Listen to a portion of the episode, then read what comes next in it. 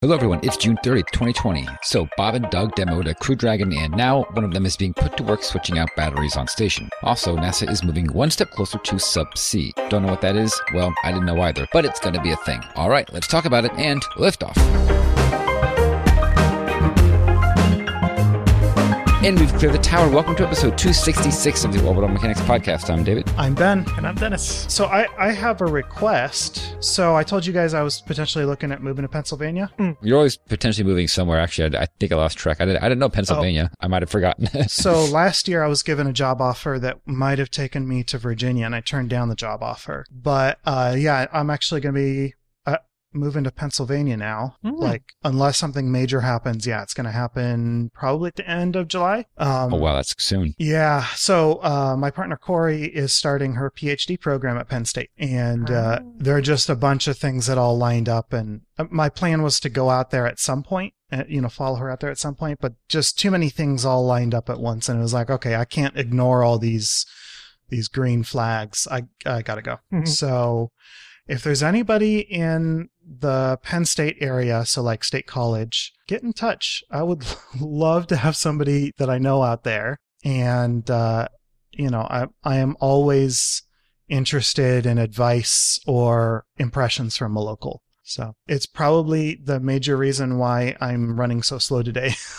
it's because for the last week, uh, I basically finalized the decision to go uh, about a week ago, like last weekend. And it just, this last week has been applying for as many jobs as I can and just working. I mean, work has been really busy and just, I, I have not done anything but work and planning for the move pretty much for the last week. So. Yeah, big move, like Yeah. from one coast to the other. That's gonna be I know, weird. right? Th- Yeah. This will be the first time that I've ever lived in Eastern time, so that'll be interesting.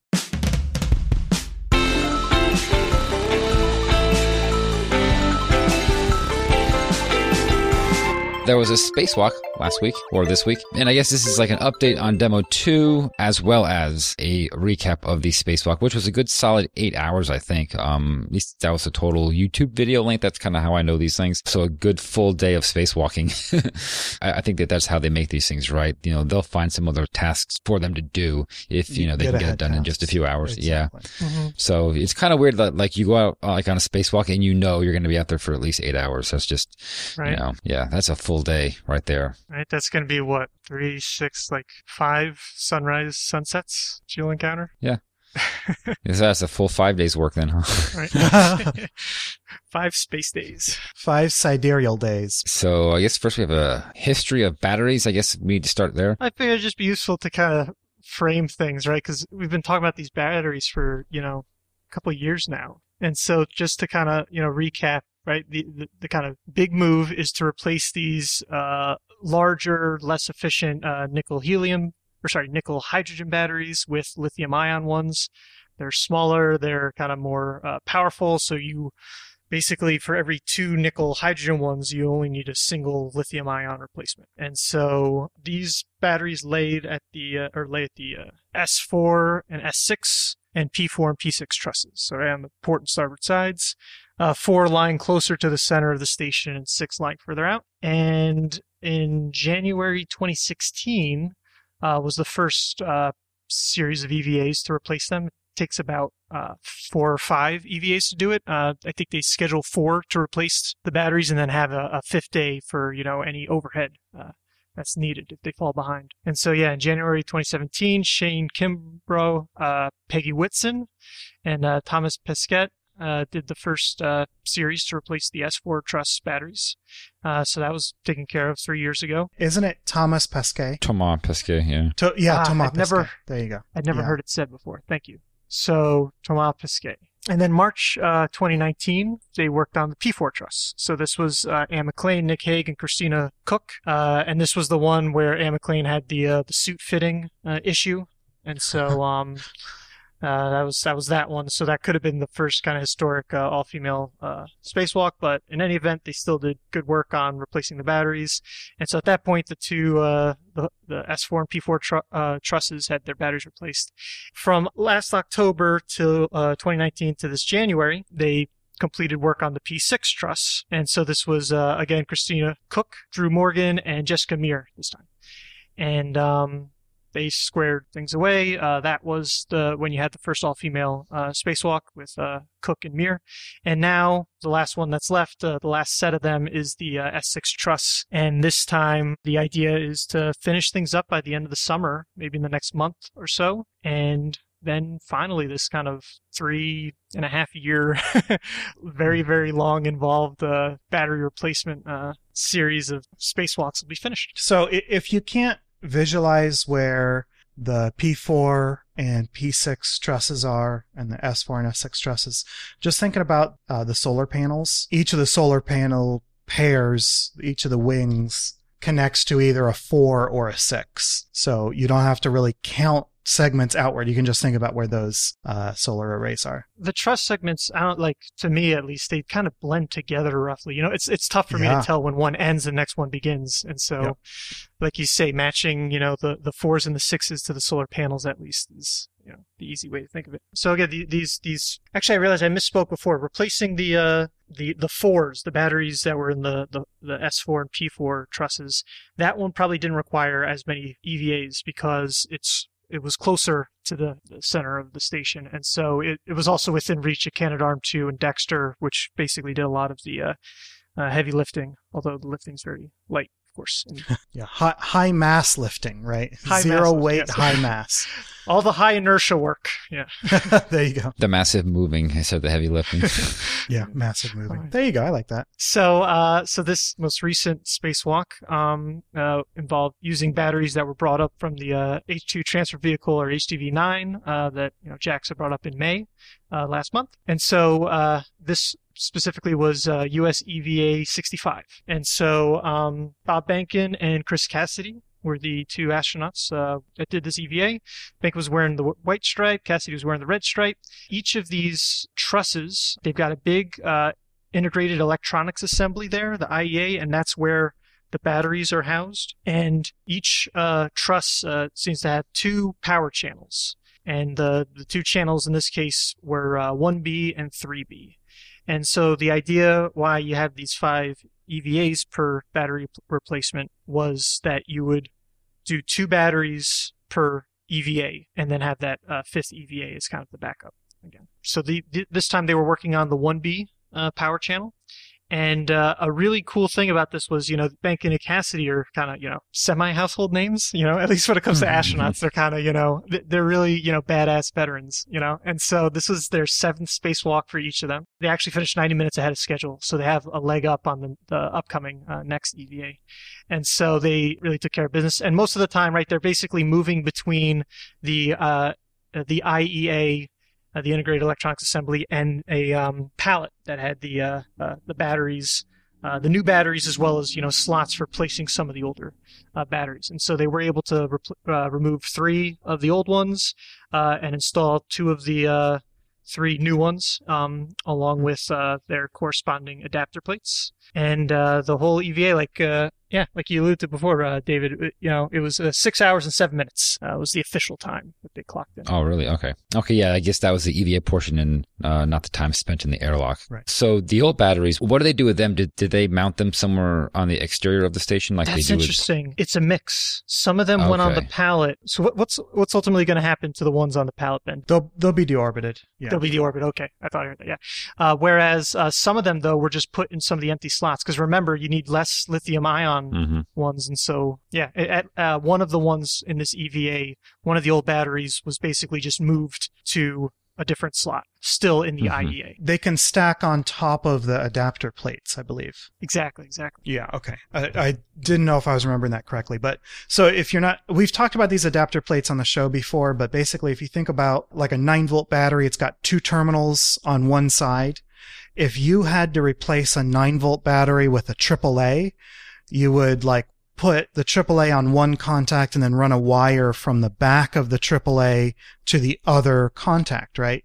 So that's basically what's happening here. Instead of having two batteries um, that are connected in series, you have one battery and then an adapter plate that completes the circuit. And so those adapter plates are just super thin and they're just there to, to complete the circuit. And so they've got lots of room to put things on top of them. And it's, it's not like a super clever thing to do. Like it seems like a, a readily apparent solution, but uh, it's still very elegant to be able to use to to build the top of those adapter plates in such a way that you can store the uh, the old batteries on top of them. It's a very good example Mhm. of thinking the whole process through um, before you begin manufacturing your uh, your articles. Plus, I would imagine it. I don't know how much it, this actually helps, but I mean, if you keep some of the mass for the station, it might, you know, keep it in orbit without having to make as many, you know, um, boosts. Yeah, Just- just raises the bal- or lowers the ballistic coefficient by a tiny fraction. yeah. Because I figured the batteries are very small and very heavy, or at least like very heavy for their size, you know. So like you have something that's nice and compact and massive, couldn't hurt. Yeah, I'm trying to remember what their density is because um, the lithium ions are obviously more dense, not only in terms of mass and volume, but power and volume too. I, I don't think that the nickel hydrogen batteries are particularly dense. Um, they have pressure vessels, so obviously that's heavy, but yeah, but but yeah, I mean, uh, I, I think they're likely more trouble than they're worth. I think the benefit of having a slightly a, a slightly more what is it you're you're raising or lowering the drag coefficient i think you're low yeah you're a slightly lower drag coefficient doesn't have as many benefits as would outweigh the negatives of just having the thing sitting around. Because they don't they don't depressurize them do they? I don't remember. I believe they leave them pressurized so it's kind of like well you got you got high pressure or you know you got hydrogen sitting around. I don't i don't know. I, I don't think it's that big of a deal but you know. Yeah, so with the completion of that successful uh, EVA, uh, July 1st is uh, when the next one's scheduled for. And so this is just going to complete the replacement from the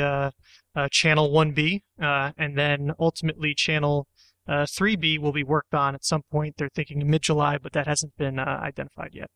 And so, yeah, and, and the tie to Crew Dragon is just the fact that, right, just a reminder that Bob Behnken and Doug Hurley were sent up there on, you know, it still is a demo mission, but originally it was going to be a much shorter stay, but because Mhm. of uh, the current state of affairs in the world, they are uh, doing a much more extended stay. And so they're not going to, they're going to remain on station until at least August 2nd.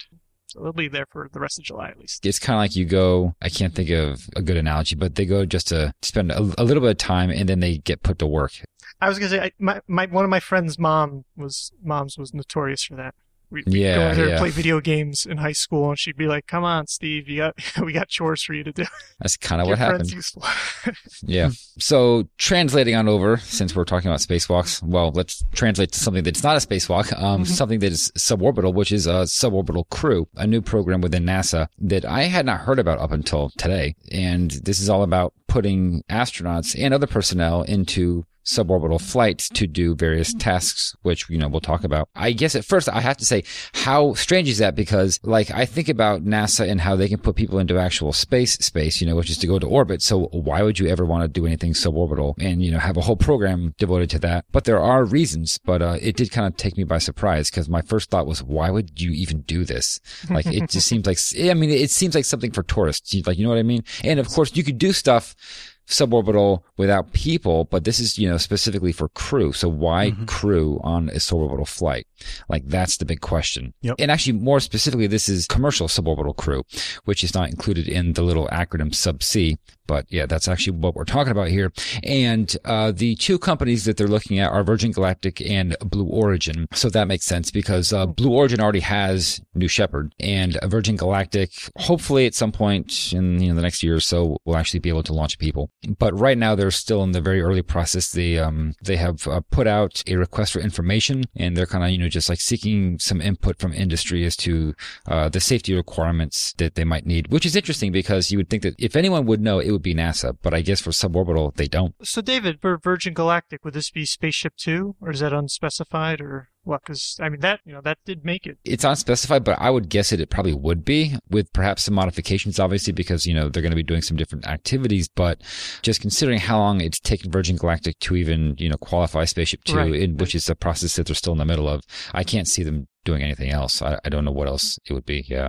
So what exactly are the suborbital flights going to be for? Well, there are three classes that were outlined, like meaning, you know, three different categories. And the first one is just to train astronauts. Generally, you use, uh, what's it called? The vomit comet. There's a better name, but, Mhm. you know, I just know the colloquial. And so I'm thinking it's something similar to that. Reduced Like, gravity aircraft. Sorry. Right, reduced gravity aircraft. So this would be reduced gravity spacecraft, suborbital spacecraft. So, but I guess other things too. But yeah, to train astronauts, and then also they can use it for the the testing and qualification of spaceflight hardware by the astronauts, um, as well as other personnel, which is a really cool part. And I think that that's what's most exciting to me is that it's not just astronauts that can take these flights, but actual personnel who just work for NASA in some other capacity. How neat is that? Which Mm-hmm. I'm sure you're you're going to have to, you know, like know your stuff and be fairly fit, but not really because I mean, this is something that a tourist could do. So, or you know, presumably. So that's kind of cool. Yeah, could you imagine like writing a proposal and it's like, you know, it's a genuine research question you want to answer, but the way you're kind of writing the proposal is like, I kind of do want to end up on a suborbital hop to really test this right. Well, I mean, there there's lots of lots of uh, like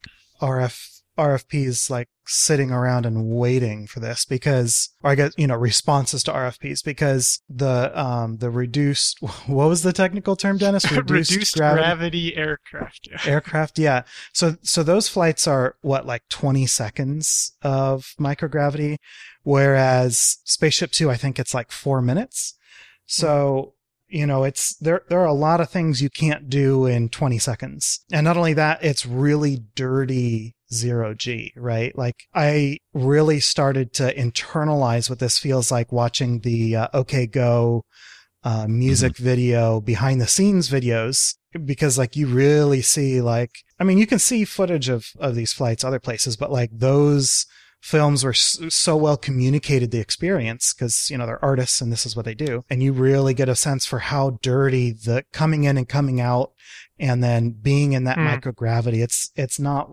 true microgravity obviously.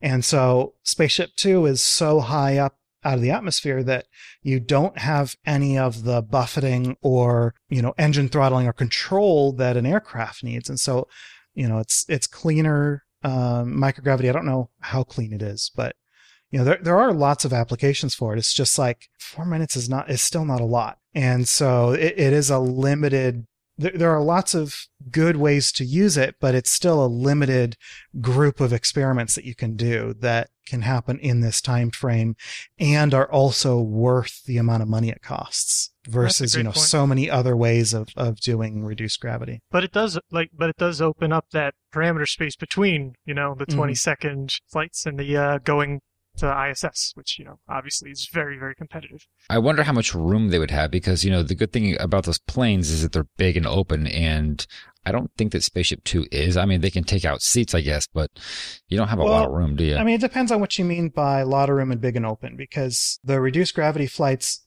the cabin is really huge, but they use that volume to cram in a lot of people.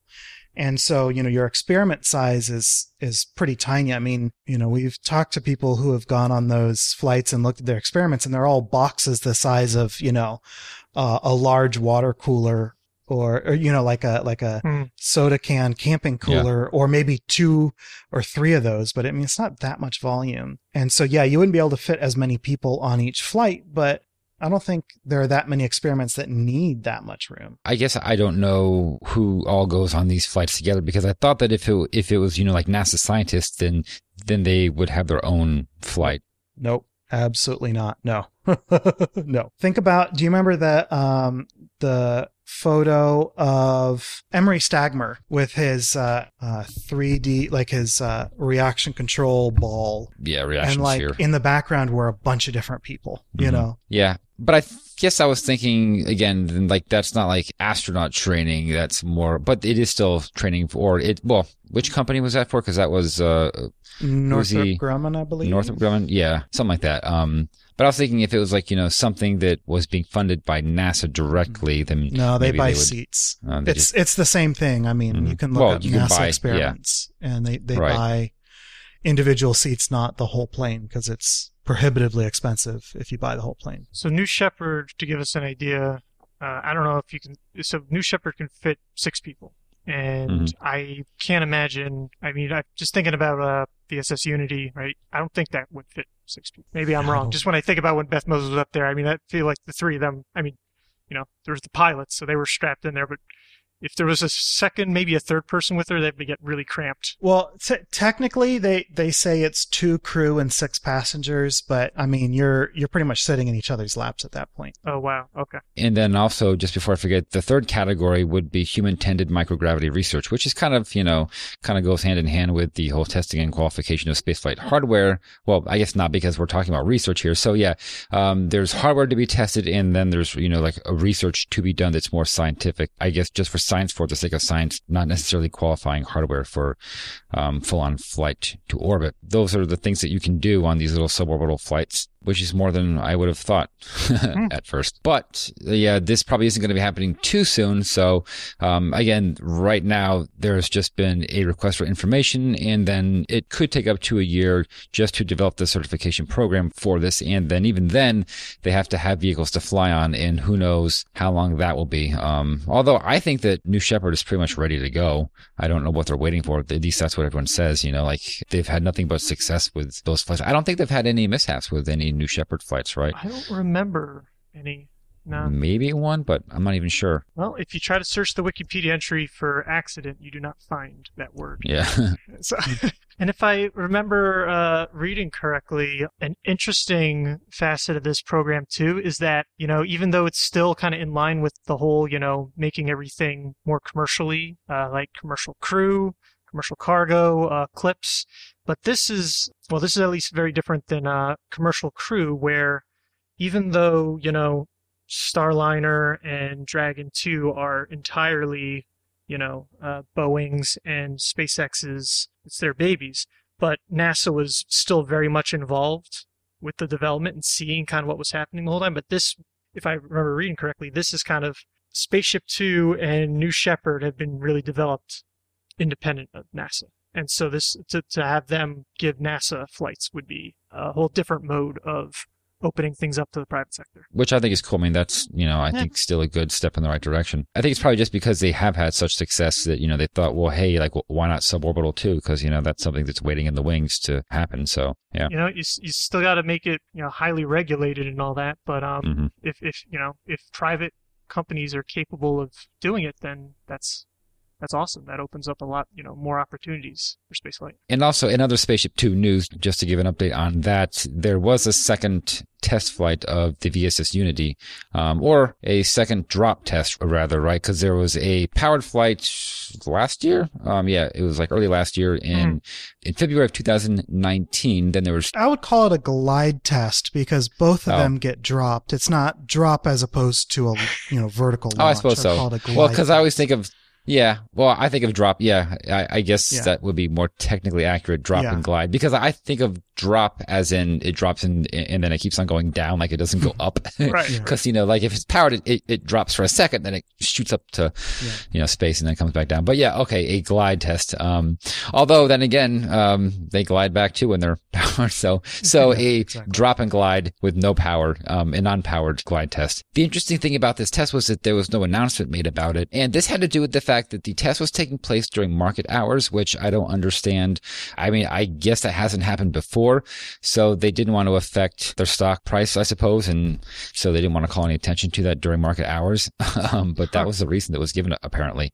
A bit strange. I, I think it's pretty common to not do live updates. I think it's just uncommon that they really said it out loud. SpaceX doesn't announce when they're doing well. So the only reason that we know that SpaceX plans to do any of their tests is because there are people snooping and looking at planned road closures, and we have uh, Boca Chica Mary sitting out with her camera, but like Yeah. Blue Origin doesn't. Uh, all, I mean, sometimes they announce tests, but you know, they don't always announce their tests beforehand. And Virgin Galactic, many, many times has not announced their tests. Um, what's the other, uh, company with the big split or the big two fuselage airplane that went under? They were going to do a Oh, launch the Rock, one. uh, la- Strato launcher. Stratolaunch. Straddle yeah, launch? Stratolaunch never announced their tests, you know, like it's it's just most companies don't prefer to have to dump the energy into the public re- relations and they don't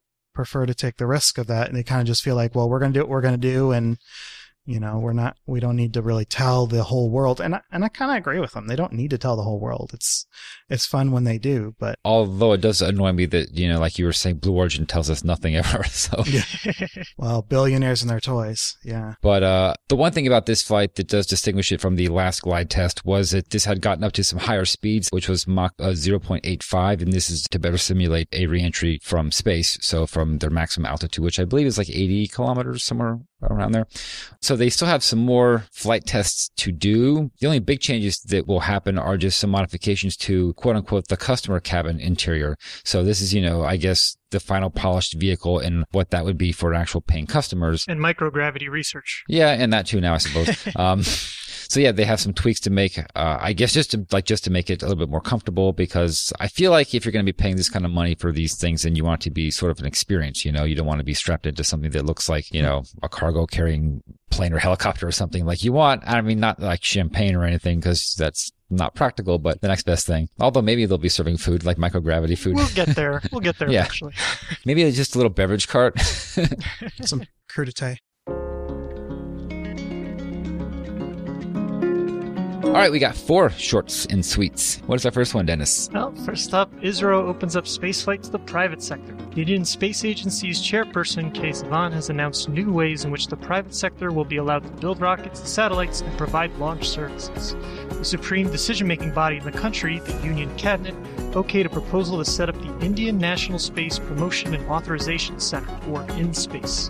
The reform is meant to accelerate growth of the country's space sector and enable private companies to participate in interplanetary missions. Uh, next up, ULA completes wet dress rehearsal ahead of Perseverance launch. SLC 41 saw some activity this week as the Atlas V planned to fly Perseverance on July 20th, completed a wet dress rehearsal. Perseverance and Ingenuity arrived at the Cape in May and will be integrated soon.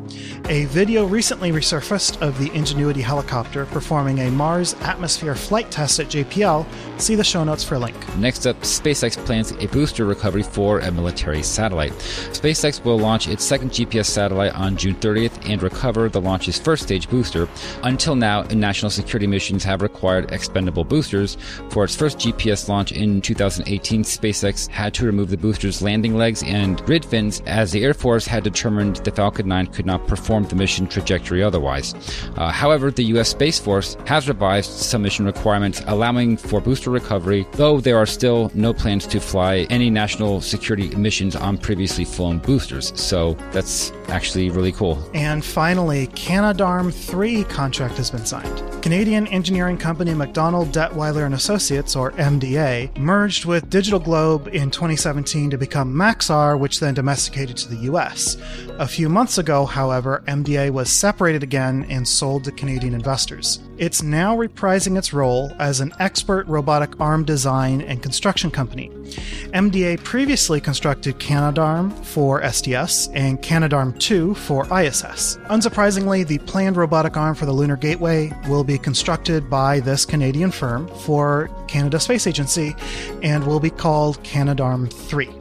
Oh yeah, and and Dexter. I didn't I didn't I almost added Dexter, but I figured we're talking about Canadarms. And, and I really like how um like I love how proud Canada is of the Canadarms. Like that's great and that's a wonderful contribution. But I think it's really interesting that that company was an American company for like two or three years. All right, so moving on to this week in spaceflight history, um, we have three winners. Uh, we have Chubby, the Greek, and Ben Hallert. Um, so not as many as I would have thought, actually. Um, but there was a hard clue, and the clue There's is clue. smarter than a deformed copper disc.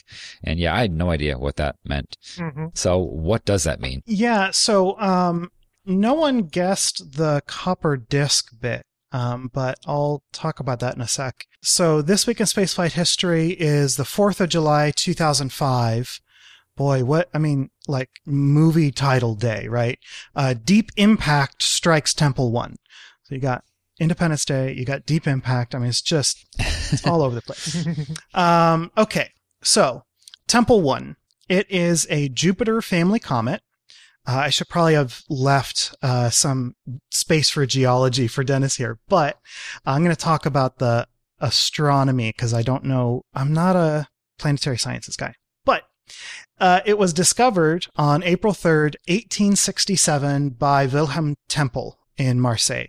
And back then it was calculated to have a period of 5.81 years. In 1873 and 1879, we reobserved it um, as it came, you know, closer to the Earth. And then in 1898 and 1905, we expected to see it, and neither of those windows were we able to find it. Uh, so the thing just disappeared.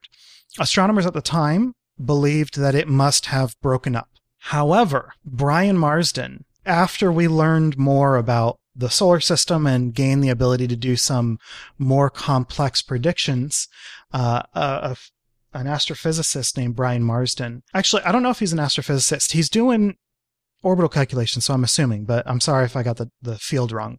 But he calculated that in 1881, it would have come within 0.55 AU of Jupiter, which is enough to really perturb its orbit to the point where we wouldn't have been able to see it where we expect it to. So previously it had a period of 5.81 years. This changed the orbit to 6.5 years. That's, that's a huge difference, right? Not only did it change the period, but it also um, increased the perihelion. I mean, you know, changing the perihelion, whatever. But part of that change was the perihelion rose by 50 million miles, which means that it no longer came as close to Earth as it used to. And Tempel 1 is a very dim object at the best of times. And so we basically had no hope of being able to see it. Yeah, that's that's a third of an AU, a third of an Earth Yeah. distance to give you a sense of scale. that's huge. Oh wait, no, I screwed up. I, I read that as 50 million kilometers, which would be a third of an AU. This is more like half of an AU, so that's even Yeah. bigger. Wow. Yeah. Yeah, 93 million miles is is an AU. So, not only did it get perturbed in 1881, it also got reperturbed in 1941 and 1973. And those two close passes with Jupiter were much more favorable uh, for curious humans. So, in uh, 1967, uh, an astronomer named Elizabeth Roemer rediscovered the comet. And what's really cool is she was setting out intending to image it, and she thought that she had been unsuccessful. Um, but on review the next year or the year later, um, she actually found it in one of her slides. So she only got one exposure of it, which of course isn't enough to be able to really lock down its orbital parameters, but it's enough to confirm that Marsden was correct. So they, uh, Roemer and another astronomer uh, who was working with her were able to kind of revisit the changes in the orbit and prepare for another close pass in 1972. And in 1972, they were able to get enough photos to lock in the orbital characteristics. So right now, it's still in that same orbit. Uh, it's an orbit of 4.7 AU by 1.5 AU. Um, and that gives it a period of 5.58 years. And it is locked into a resonance with Jupiter now. I think it's a one to two resonance. Well, 5.5 years is probably a one, one to three resonance. Okay. So that's Tempel one. Now let's talk about Deep Impact. Deep Impact was a mission launched on January 12th, 2005 on a Delta II in the 7925 configuration. And Deep Impact had a really scary first day. Um, after separating from the uh, PAM upper stage, it started to detumble itself, right? Because, you know, that separation is imparting some tum or some spin to the vehicle. So it starts to detumble itself and then immediately goes into safe mode. Um, and it turns out what happened was the RCS catalyst beds, right? Cause they're, they're monopropellant, uh, thrusters. So those catalyst beds have got temperature sensors and um, the vehicle monitors those temperature sensors. And if they go above a certain limit, it shuts everything down and goes into safe mode because it thinks it's about to blow up. Turns out the fault protection software had the incorrect temperature limit set in its, you know, its lookup table or whatever. And so they, all they had to do was wake the thing back up, change that variable, and they were good. After that, the mission was nearly perfect. There was one other issue that I'll talk about in a sec. Um, but otherwise, um, this thing got to skip multiple uh, tra- trajectory correction uh, maneuvers, TCMs, uh, and it it performed brilliantly. I mean, it's a it's a fantastic mission. I should have looked up how many flybys of Earth it did because basically it used multiple flybys to speed up as much as it could, but it basically stayed very, very close to Earth's orbit and uh, just boosted up a little bit to get up to that 1.5 AU distance the Tempel 1 experiences at its perihelion, at, the lowest point in its orbit. And it actually met it within a week of its perihelion. So we, we really had economy on our side here. We were able to meet up with, um, with Tempel 1 when it was moving its fastest and moving its, its lowest. So Deep Impact was made up of two discrete vehicles. Maybe, I mean, yeah, we, we have to call them two, two separate vehicles. So there's the flyby section. Uh, it's about, it's 2.3 by 1.7 by 2.3 meters. So kind of a, a box large enough to to comfortably sit in or to comfortably stand in, right? Like this is like a pod apartment kind of thing we're talking about. And it had two main uh, science instruments on board HRI and MRI. HRI is the high resolution imager. It was a visible light camera with a filter wheel so that it could do uh, color images. And it had uh, an imaging infrared spectrometer built into it. So an infrared spectrometer that is, you know, two dimensional, right? Here's the other big problem with this mission after the bakeout period, which is, you know, once the hardware has been on orbit for long enough and has been sitting in the sun, you know, it kind of acclimates to not being in Earth's atmosphere. And that's when you can start doing instrument checkouts. So after the bakeout period, HRI returned fuzzy images. And this is not a Hubble situation where you can send up additional hardware and people to install it. Um, they had what they had. Um, luckily, uh, imaging processing software is really good at handling this type of distortion. Um, and in fact, they used um, an imaging, an image processing method that is used anyway, even in the best of circumstances to increase resolution. And so they, they weren't able to get up to the full intended resolution, but they restored quote unquote much of the resolution. Even with that problem, they still were able to spot the comet nine days before they were supposed to, or before they expected to. They were expected to be able to spot it 60 days before uh, the flyby, and they actually spotted it 69 days before the flyby. The other instrument was MRI, the medium resolution imager. It was primarily used for navigation, but it was also planned as a science backup. It was a visible light camera with a filter wheel um, it was very similar to HRI, um, but the filter wheel had slightly different spectra, I guess, uh, in the in the filters. Uh, bands, I guess, because I mean filters. Bands. If if you walk yourself into a yeah a wall like that, bands could also work. Bands, okay. So that's uh, the flyby section. Uh, I, section is weird called a module or something. I don't know. But that, that's the, that's the main spacecraft. Then it has a smaller spacecraft attached to it called the Smart Impactor. The Smart Impactor had technically, yeah, technically I'd say it had two instruments on board. Uh, the first is ITS, the Impactor Targeting Sensor. It's an exact duplicate of the MRI on the flyby section, only it had no filter wheel. And the ITS is, is really a cool instrument because it was primarily used for navigation, but they also then turned it around and imaged the comet with it. So it's this nice um, multi-use uh, camera. So it transmitted its images back to um, back to the flyby section in real time, and then the flyby section, as you'd expect, transmits them back home uh, over several days in this case.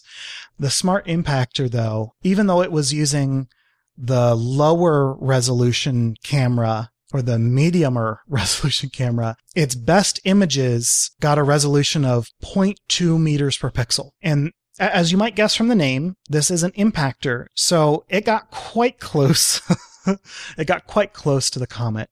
Um, and so those super high resolution images were very high resolution because they were very close. And those images were actually taken up to three seconds before impact, which is insane. I, I just think it's crazy. Um, the smart impactor returned a total of about 4,500 images. Uh, so really not a slouch, let's say. So smart in Smart Impactor doesn't just refer to the cameras, it also refers to its ability to do trajectory adjustments. Um, it was designed to be able to do four of these guys after it was released from the flyby section. And of course, it's seven and a half light minutes away, so it's all automated. But it has 24 hours of free flight from separation to impacting the comet. And so it can, you know, it can basically fly. It's like a little drone, right? It can fly around Mm. and make sure that it uh, lines itself up properly. So the first uh, scientific instrument is the ITS. I'm going to be very liberal and call the cratering mass the second scientific instrument. So the cratering mass was 100 kilograms of copper, but there was an additional 82 gram, uh, 82 kilograms ish of copper on the vehicle. Um, and they basically used copper anywhere that they could because it wasn't expected to be found in the comet. And so it'd be easy to ignore as part of the uh, makeup of the comet. So the cratering mass is the bulk of the impact, but really the the whole vehicle smacked into this comet, and the cratering mass only made up a, a third of its weight. So anyway, this thing smacked into the comet at 10.3 kilometers per second. Like that's mind-bogglingly Mm. fast. Mm. Yep. That's Yeah. terrifying. Wow. Um, so it impacted with 1.96 times 10 to the 10th joules, which is the equivalent of 4.7 tons of TNT. So consider it's funny because this was one of the first impactor type missions like this. And so the public, the, the PAO, the public affairs office really talked about why, like how, it had to explain why they were using copper instead of an explosive. And they basically said, well, if we could put a hundred kilograms of TNT on the surface and explode it, it would be nothing compared to the 4.7 tons of TNT that's the equivalent of smacking it. And granted, yeah, you know, you'd be hard pressed to slow it down. Uh, the, slow down the TNT so that you could have it stationary. But anyway, it's it's really amazing how important inertia is, right? All right. So that impact was expected to create a crater a hundred meters round. Uh, a few minutes later, after this impact, um, the flyby section made its closest approach, and it flew past uh, at 500 kilometers. Interestingly enough, they talk about the final trajectory correction maneuver of the joined pair uh, before separation as having a required precision of 100 kilometers. But I, I believe that 100 kilometer precision rate, which is nothing compared to 500 kilometers, like if you pass at 500 kilometers and you could have been 400, like that doesn't seem like a lot of precision. But um, that 100 kilometer precision was from much farther back, and that was targeting the impactor release, I believe. Um, and then the flyby deflects later, which would be, you know, like a day before impact. So this lowest approach is probably more precise than 100 kilometers is the way that I interpret this. But when it did pass, the crater that was formed was completely obscured by the dust cloud. And so the scientists had no idea how big uh, the, the crater actually turned out. And I'm going to leave us at that very awkward place for um, an unstated reason. Okay, so the clue this week uh, was smarter than a deformed copper disk, and that was referencing Hayabusa 2's small carry-on impactor experiment, which uh, did have explosive on board. And when I was I, I was looking for a clue about another uh, an impactor from another mission, and uh, I just I love the way that Hayabusa uh, Hayabusa's impactor works you know, it's basically like a shotgun shell that floats around in space, but the impactor is a copper disc that kind of sits on top of a chamber, a, a, conical chamber full of explosive, almost like a party popper. You know how they've got the piece of paper on the, mm. on the mouth. And when it, when the, uh, when the explosive fires, that disc actually turns into like a bullet shape almost. And it just, it, it deforms it into this really wonderful tumbler shape, like a like a cup, and just uh, I don't know, it's really pleasing. So I just I had to Mm-hmm. make it clear why that clue uh, was selected, and that's specifically a copper disc, not a hundred kilogram lump of copper. um, but there you go. All right. So that's this week in spaceflight history. So the clue then for next week, um, I feel like this one might be a little bit easier, but we'll see. So what would that clue be? All right, next week in 1998, the clue is low slung rocket. Low slung rocket in 1998. All right. Uh, well, if you think you know what that is about, give us a tweet with the hashtag this week SF and good luck. Good luck, everybody. Let's move on then to upcoming spaceflight events. Just one, well, two things, one launch, one spacewalk, uh, spacewalk part two. But uh, we'll start with the launch. Yeah, so so our launch will be on uh, July 3rd. And so this firework is a uh, an electron that'll be taking an electron uh, with the mission name Pics or it didn't happen.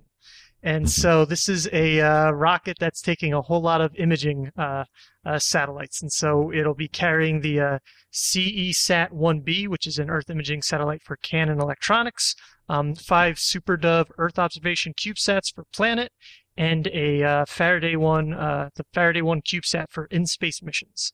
And so um, this launch again, July 3rd, will take place at 2113 or with a window from 2113 to 2203 uh, UTC.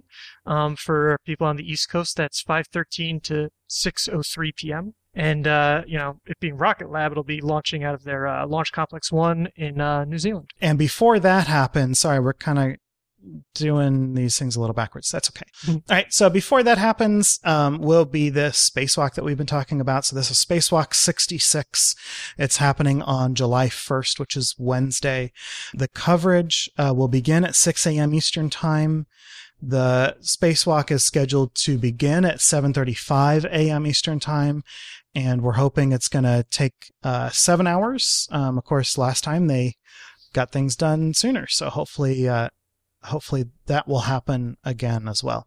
All right. And with that, those are your upcoming spaceflight events. Cool. All right. Well, let's uh, deorbit the show then. And we would like to thank Ronald Jenkins and Tim Dodd for our music. We record live on Sundays at 9 a.m. Pacific, 12 p.m. Eastern. Thank you so much to our $5 and up Patreon supporters for joining our recording sessions and helping us make correction burns on the fly. If you want to support the show as well, please leave us a review wherever you listen or visit the orbitalmechanics.com slash support for our Patreon campaign, affiliate links, and other resources. For more information on this episode, such as show notes and other links, visit our website at theorbitalmechanics.com. Be sure to check out our store for mission patches, t-shirts, and hoodies. You can join our Discord for free during social distancing.